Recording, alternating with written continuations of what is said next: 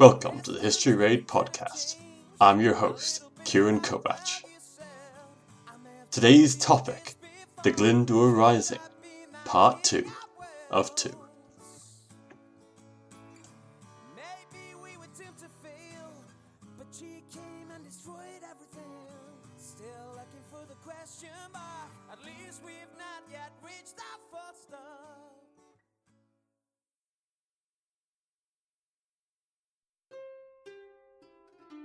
In early 1405, the newly crowned Prince of Wales, Owain Glyndŵr, demonstrated the kind of foresight often lacking among rebels throughout history.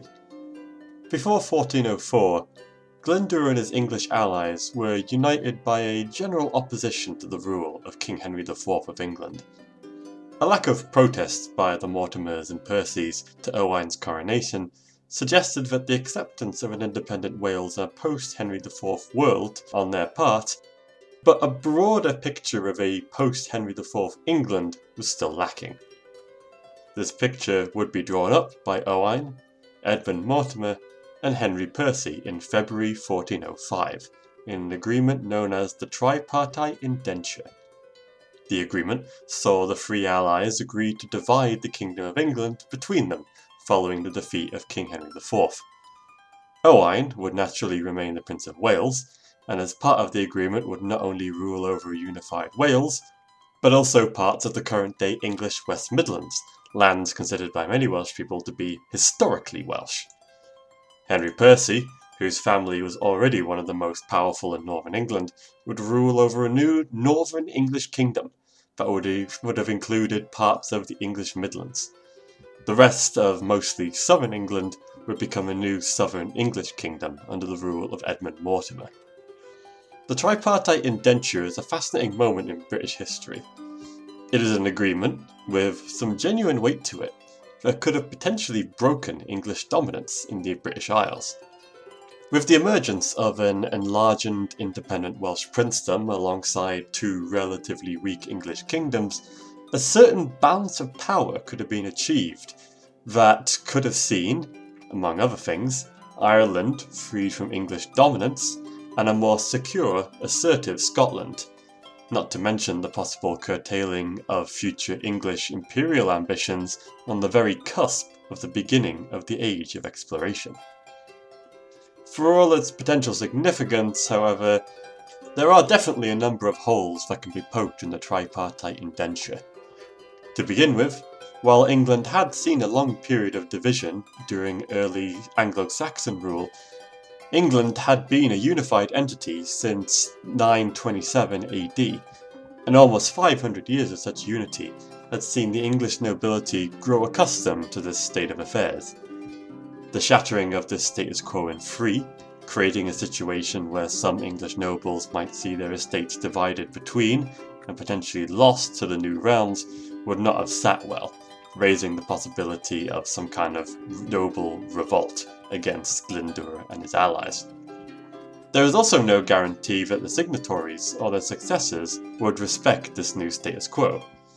The medieval kings and princes of Europe were not known for their pacifism or habits of keeping to their own lands. Specifically, it is worth remembering that the Mortimers held the claim to the throne of England, not a truncated southern English kingdom, England.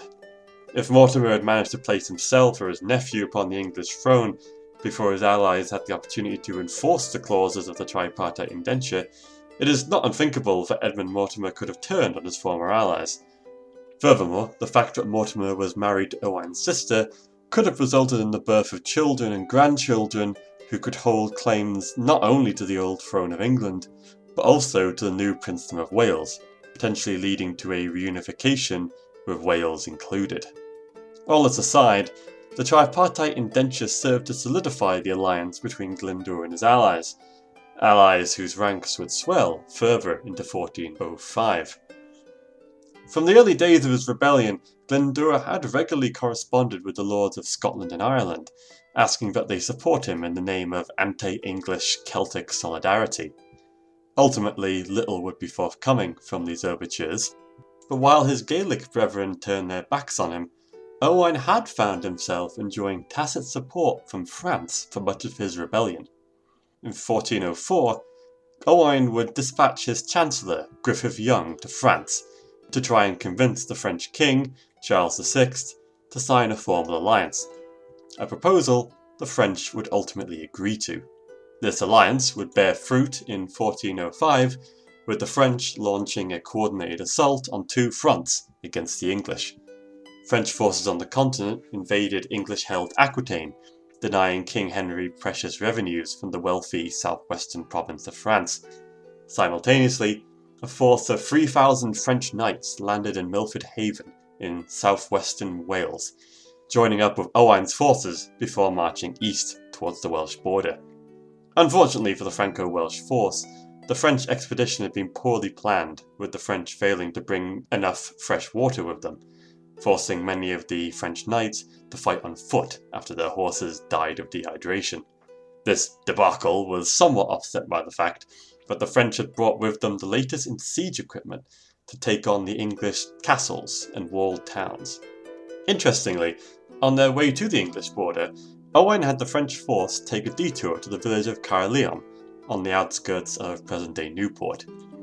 This was because, according to medieval authors such as Gerald of Wales and Geoffrey of Monmouth, Caerleon had once served as the location of King Arthur's court. While largely considered part of British mythology nowadays, in medieval times it was understood that not only was King Arthur a figure that actually existed, but that his empire had spanned the British Isles, Scandinavia, and northern France. This saw not only keen British interest in King Arthur's legend, but also keen French interest, something which Owain looked to make use of, emphasizing the neo Arthurian nature of his new princedom not only to his Welsh subjects, but also his allies as well. Given that the Franco Welsh invasion of England in the summer of 1405 was one of the most dangerous moments of Owain's rebellion for King Henry IV, there is surprisingly scant information about what actually happened. It is believed their initial target was the town of Worcester, the staging ground for several English campaigns into Wales. The Franco Welsh force apparently met King Henry's army about 10 miles northwest of Worcester. Henry's army arrayed itself on the top of Abberley Hill, facing southwards towards Owain's army, positioned on the old Iron Age hill fort of Woodbury Hill. The two armies would spend the next eight days squaring off against each other, neither side seemingly willing to risk abandoning their defensive position to attack the enemy. As believed on the eighth day, word reached Owain that a second English force was marching behind them, threatening to cut off the Franco Welsh force from the safety of Wales. In response, the Franco Welsh force withdrew under the cover of night back towards the Welsh border, having achieved nothing of note. 1405 would prove to be the beginning of the end for the Glyndŵr Rebellion. It is perhaps not a coincidence that this turn of fortune for the English coincided with King Henry IV giving command of the war against Glendower over to his son Henry, the future King Henry V. In February or March 1405, a Welsh force under Rhys Gefn, the Welsh general who won the famous Battle of Brynglas, was dispatched to take Grosmont Castle in south east Wales. Prince Henry dispatched a force under John Talbot, the Earl of Shrewsbury, to intercept the Welsh force. The English relief force seemingly caught the Welsh off guard while they were burning the town of Grosmont, soundly defeating them. Prince Henry reported a possibly exaggerated figure of 800 to 1,000 Welsh dead.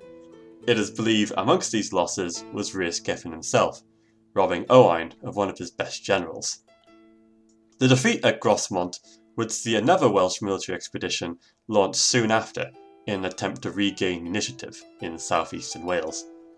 This new Welsh force would be led by Owain's oldest son Griffith and Owain's brother Tudur their target being the castle of Usk.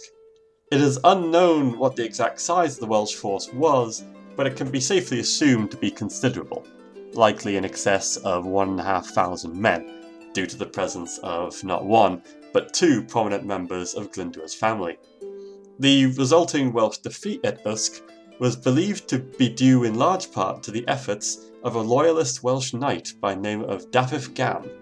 It is believed that Dafydd discovered the Welsh plan to attack Usk Castle, prompting the castle's commander, Baron Richard Grey, to strengthen the castle's defences ahead of the arrival of the Welsh force. The Welsh attack on the north side of the castle upon their arrival was thrown back by the unexpectedly fierce resistance of the English garrison. The Welsh forces responded by retreating northwards into the so called Monk Wood. Whether this was Griffith trying to slip away through the cover of the trees, or an attempt to lure the English garrison into the wood and ambush them is unclear.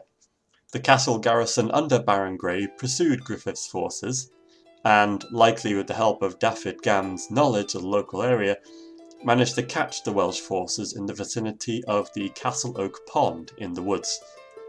The resulting melee was a, slaughter, with the admittedly biased English source claiming that the Welsh lost around 1,500 men, 300 of whom were prisoners the English publicly beheaded in front of Usk Castle in the aftermath of the battle. In later years, several skeletons would be recovered from the dirty, slimy Castle Oak Pond, resulting in the Welsh name for the battle being the Battle of Pwll Melyn, which translates to the Battle of the Yellow Pond. This defeat would have been very hard on Owain. His brother Tudur was killed in the fighting at Usk, and his son Griffith was captured and imprisoned in the Tower of London, where he would later die in 1411. Some historians have speculated that these defeats at Grosmont and Usk not only helped break the myth of Welsh invincibility in the minds of the English, but may have also deeply shaken Owain's faith in himself, a possible explanation for his hesitance to face King Henry himself in battle outside Worcester later that year. 1406 saw Owain go back on the defensive and begin to concern himself with matters of legitimacy. His new princedom was still very young, and in many ways still resembled more a rogue breakaway state than an independent realm that could be taken seriously on the stage of European politics. Glyndŵr would announce a national programme to establish a fully functional state apparatus within Wales.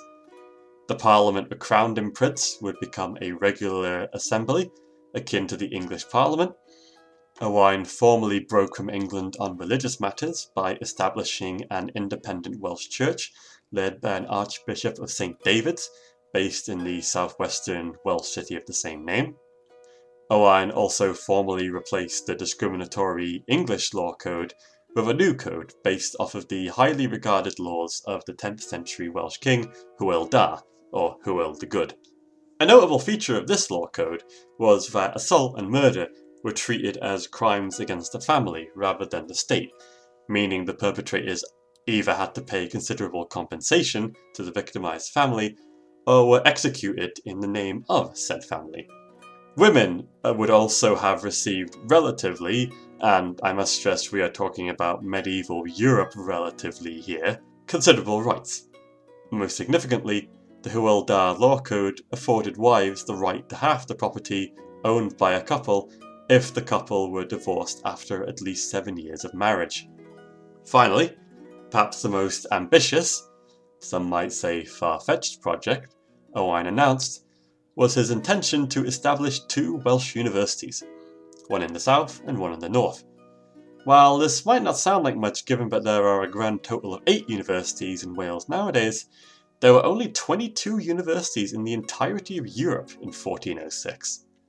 All in all, it seemed that Owain's plan in 1406 had seen him move away from the idea of defeating King Henry on the battlefield and proceeding to carve up England, and instead saw him commit to simply allowing the English king to return to bashing his head against the guerrilla filled hills of Wales until the Lords of England decided that not only is reconquering Wales not worth the grief, but that the young princedom was in fact an awfully civilized place, with some rather grand spanking universities they could send their sons to.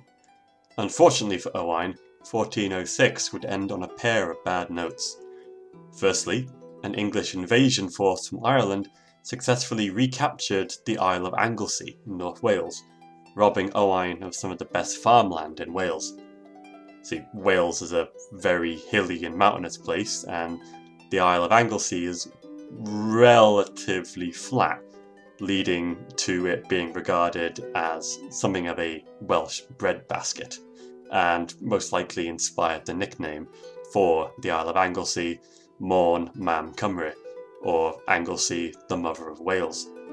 The second great setback Owain would experience in 1406 was the withdrawal of French forces back to France, as tensions between the French nobility threatened to boil over. In a last ditch move, Owain sent a letter to Charles VI of France, offering to support Charles in a major religious dispute in return for continued French support. For a bit of context, from 1378 to 1417, the title of Pope, the head of the Roman Catholic Church, was disputed between popes based in Rome and popes based in Avignon in France. For political reasons, the French supported the Avignon papacy, and Owain offered to have his new Archbishop of St. David's swear loyalty to the Avignon Pope in return for French troops remaining in Wales. Owain's offer ultimately received no reply. This silence is attributed to the increasing French disinterest in goings on in Wales in the light of the imminent civil war in France, and the fact that Charles VI, a king who famously suffered from an apparent mixture of schizophrenia and a bipolar disorder, was going through a period of pronounced poor mental health at the time of Owain's letter, perhaps rendering him incapable of making a decision on Owain's offer. Owain's dreams of repeating his early successes would be quickly shattered in 1407. This year saw the English Parliament finally decide to loosen the purse strings a bit. The paltry £4,000 a year that funded Prince Henry's fight against Glyndŵr ballooned to £12,000 a year, seeing a flood of fresh soldiers and resources into Wales. It also became clear that Prince Henry had learned from his father's mistakes Instead of conducting large, expensive military campaigns, whose successes were limited to the burning of a few Welsh villages, Prince Henry utilised Welsh castles still under English control as bases to launch small scale raids throughout Owain's territory, cutting off trade and supplies of weapons, leaving Owain's supporters increasingly impoverished and incapable of waging war. Prince Henry had essentially turned Owain's guerrilla tactics against him, and Owain simply lacked the men and resources to effectively counter the English forces now swarming throughout Wales. To those supporters of Owain who were tired of the fighting and wanted out, Prince Henry also offered a path to redemption. If they presented themselves and their weapons to an English legal representative and agreed to pay a hefty fine, any crime they had committed in support of Glyndŵr would be pardoned. There was little Owen could do, to staunch the severe bleeding of support that resulted from Prince Henry's outstretched hand. In February 1408, the involvement of the Percys in Owain's rebellion ended.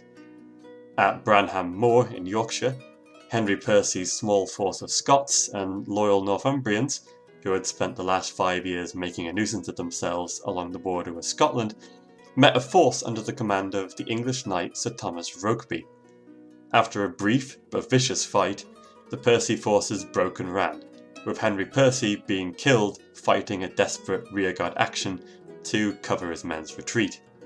The late Earl of Northumberland's body was cut to pieces and displayed across England. Owain could now have no doubts as to his own fate if he fell into English hands. By the summer of 1408, enough of Glyndŵr's support in Wales had melted away but Prince Henry was comfortable going back on the offensive, besieging Aberystwyth Castle and the Castle of Harlech, Owain's capital, determined to capture Owain and finally end his rebellion. Aberystwyth Castle would surrender in the autumn of 1408, but the siege of Harlech would drag on into 1409. Holed up in Harlech, Glyndŵr's last desperate calls for aid to France and Scotland were ignored. During the siege, Owain's last English ally, Edmund Mortimer, would die of an unknown cause, and when the castle finally fell, Owain was forced to leave his wife Margaret, two of his daughters, including the recently widowed Catherine, and her three children behind as he made his escape.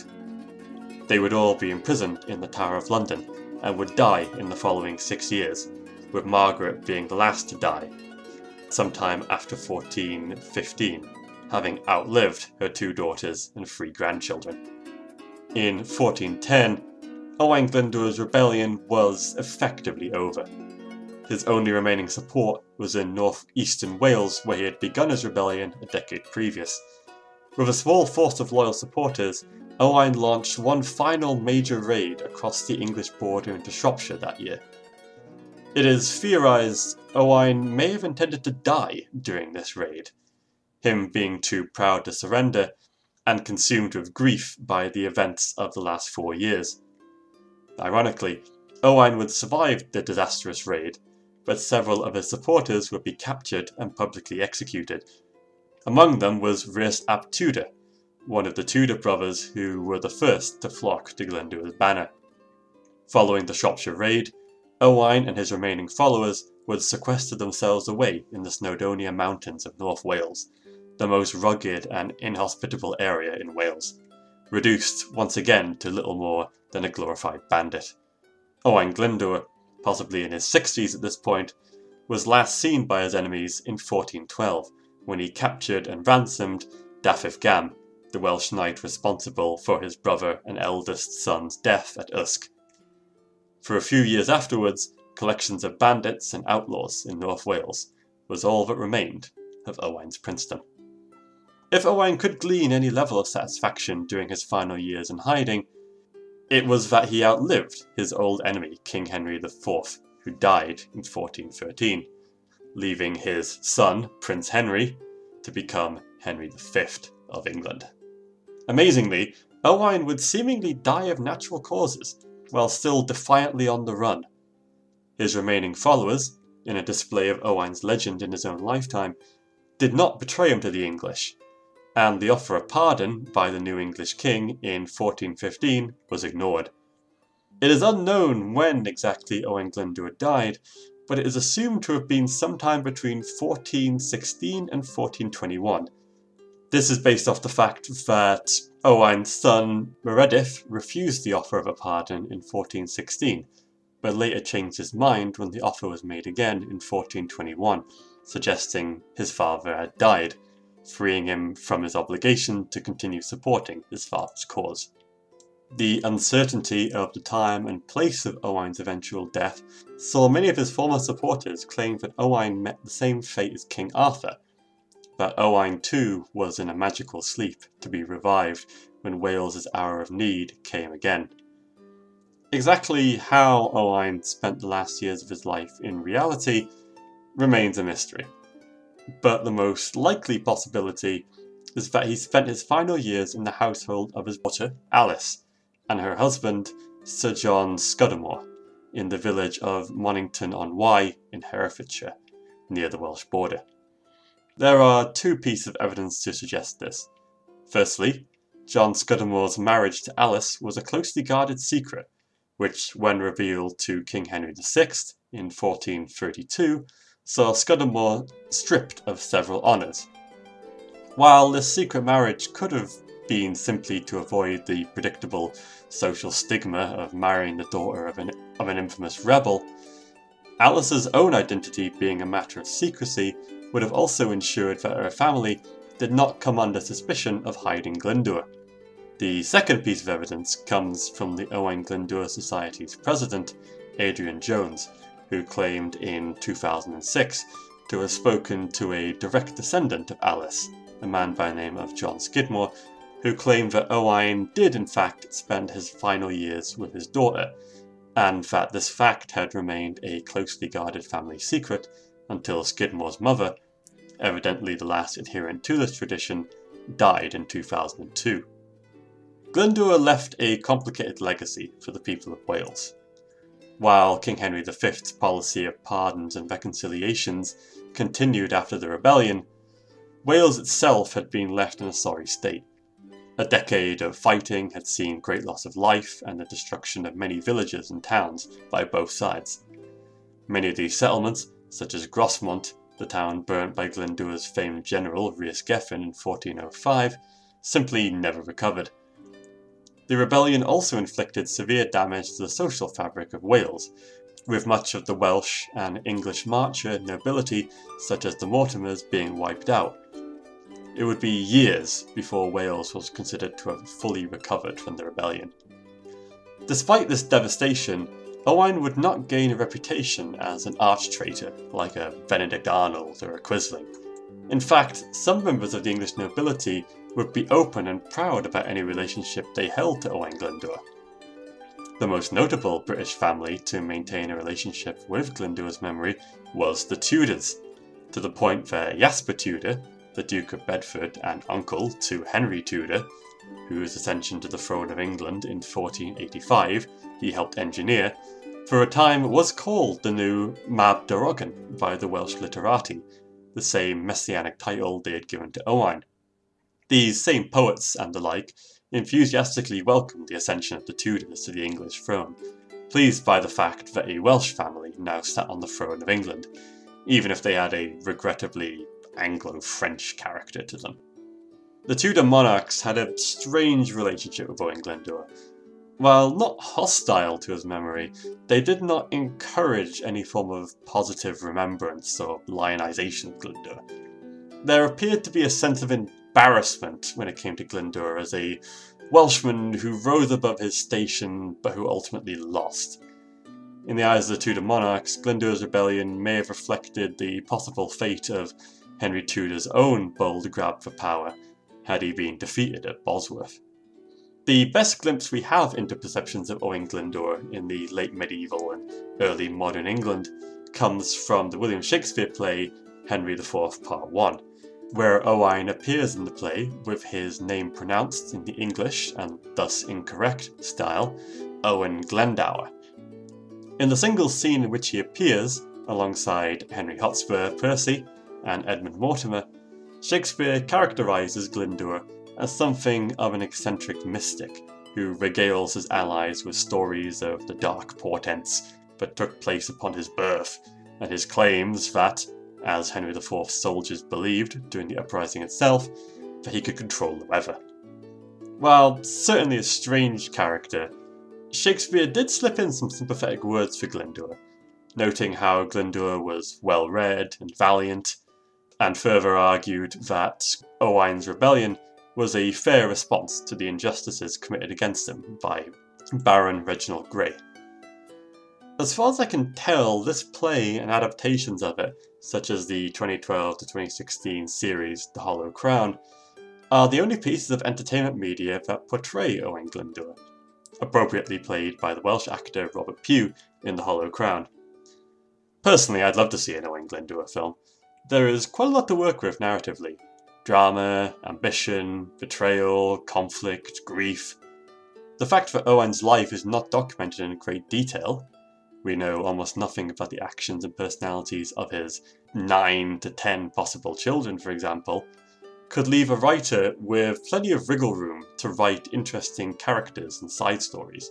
Although I am slightly concerned by the possibility of such a film coming to resemble a certain other film about a famous yet mysterious British rebel.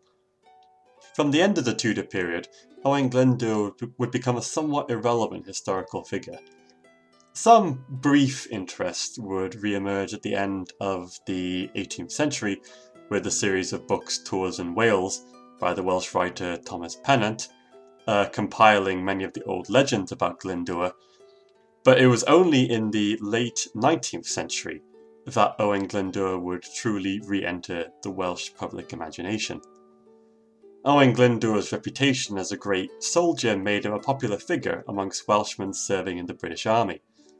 In the First World War, British Prime Minister David Lloyd George, a Welshman, actively made use of Owain Glyndwr to galvanise Welsh support for the First World War, drawing comparisons between Owain's rebellion and the fights of other small plucky nations such as Britain's allies Belgium and Serbia.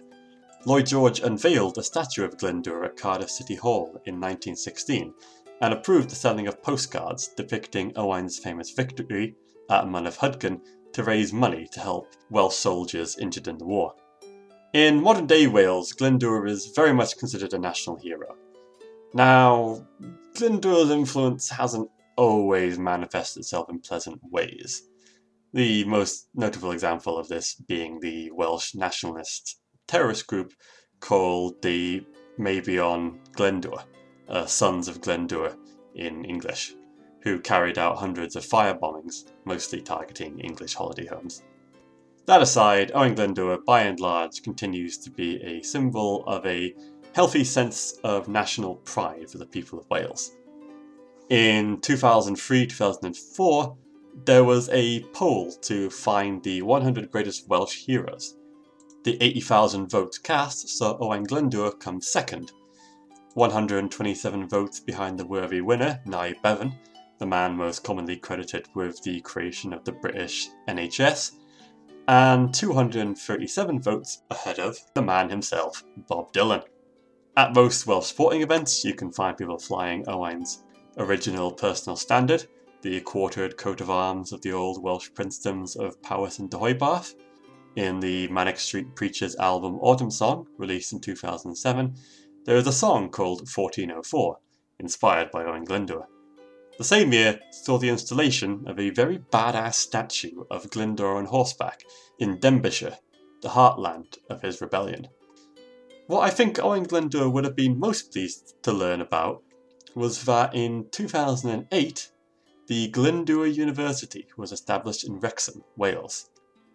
After all, the man liked his universities. Thank you for listening. I had a lot of fun putting together these last two episodes, and it is certainly possible we may be seeing more multi part series on this podcast in the future. Until then, I hope you will continue to tune in for my future raids into history.